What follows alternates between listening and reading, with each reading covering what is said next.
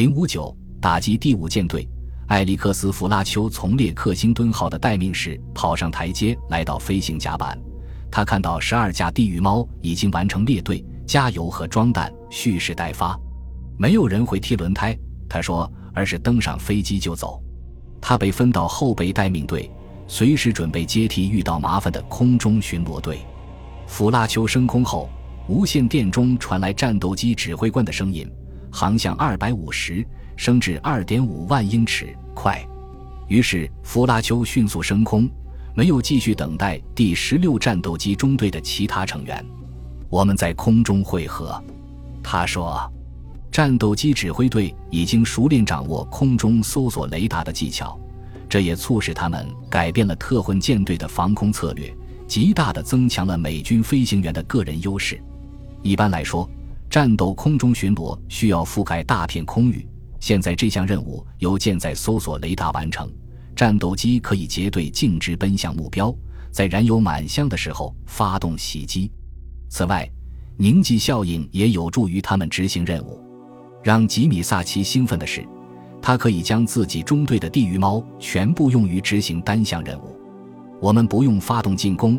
而是将所有力量和甲板上的所有空间用于开展防御行动。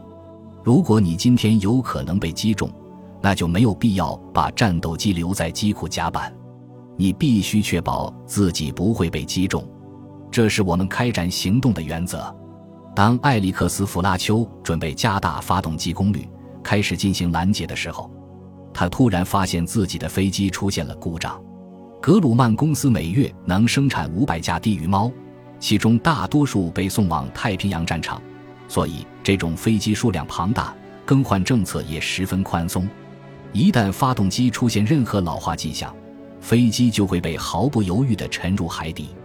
虽然这次袭击有可能成为他参加过的最重要的行动，但幸运的是，在战斗之初他就发现飞机存在缺陷。弗拉丘一边挣扎着向上攀升。一边无助地望着中队长保罗·布伊操纵崭新的普拉特和惠特尼星型发动机，布伊率领由八架飞机组成的分队冲向高空，远远地甩开了自己。这支队伍很快飞离弗拉丘的视线，并在短短八分钟内开始执行拦截任务。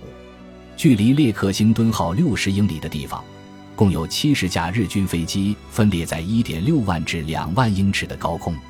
弗拉丘只能原地待命。突然，他的挡风玻璃上出现了一片油迹，这意味着发动机出现了泄漏。他不禁暗自咒骂自己运气太差。弗拉丘轻轻拉回油门杆，他的七名分队队友也只能和他留在一起。布衣中校冲进敌机编队，列克星敦号上的战斗机指挥官命令弗拉丘的分队立即返回，绕着特混大队盘旋。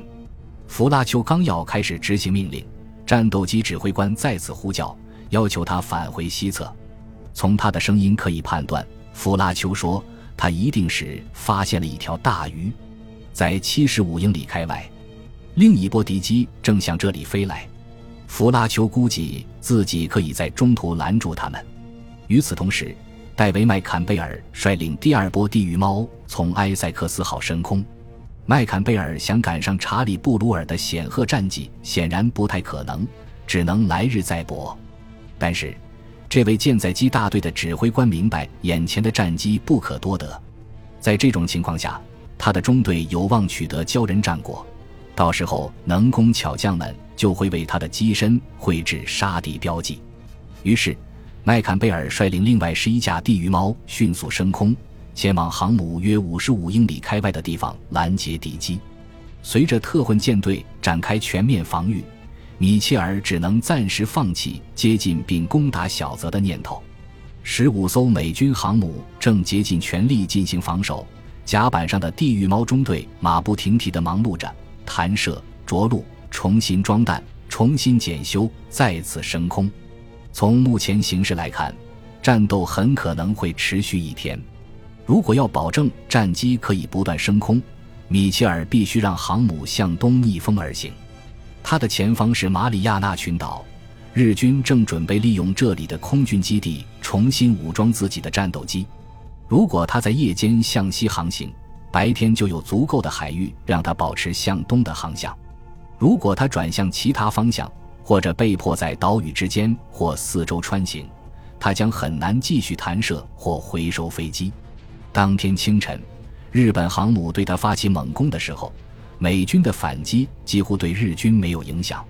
每当需要弹射飞机，我们就要朝远离日军战舰的方向行驶，因为风向一直没有改变。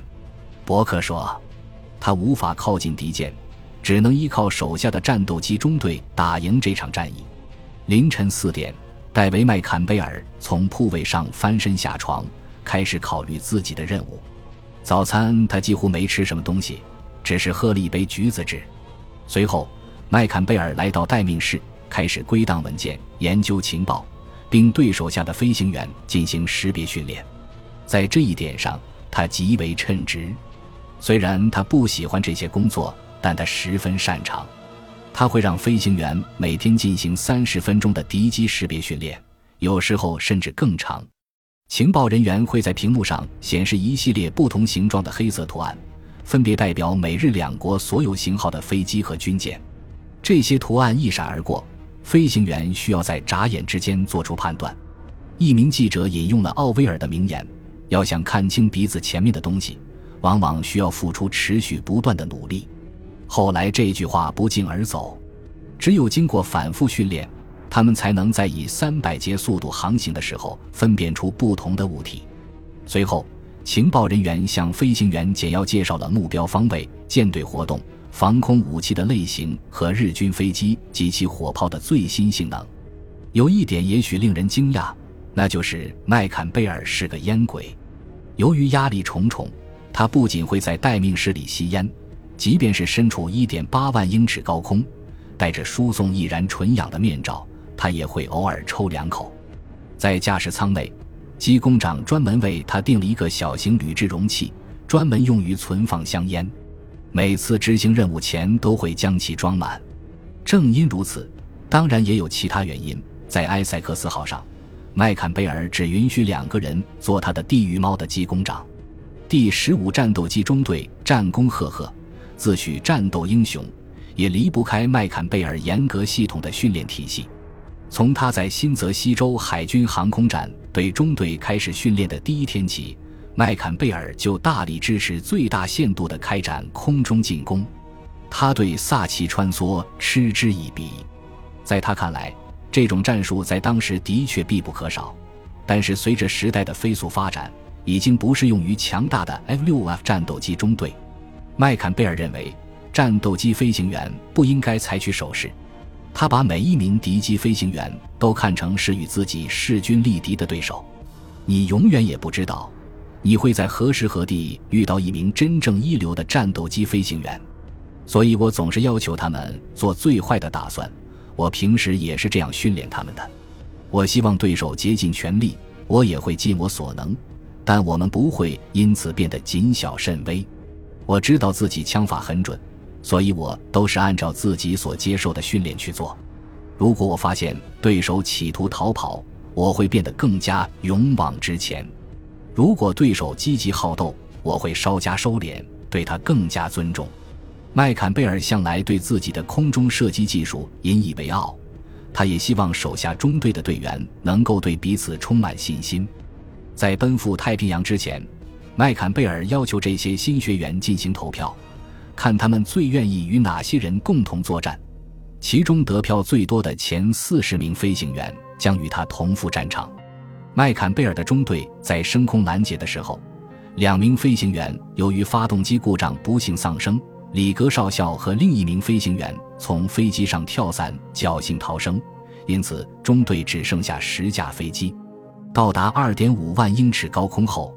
麦坎贝尔命令四名飞行员进行高空掩护，他和僚机飞行员以及另外一支由四人组成的分队发动袭击。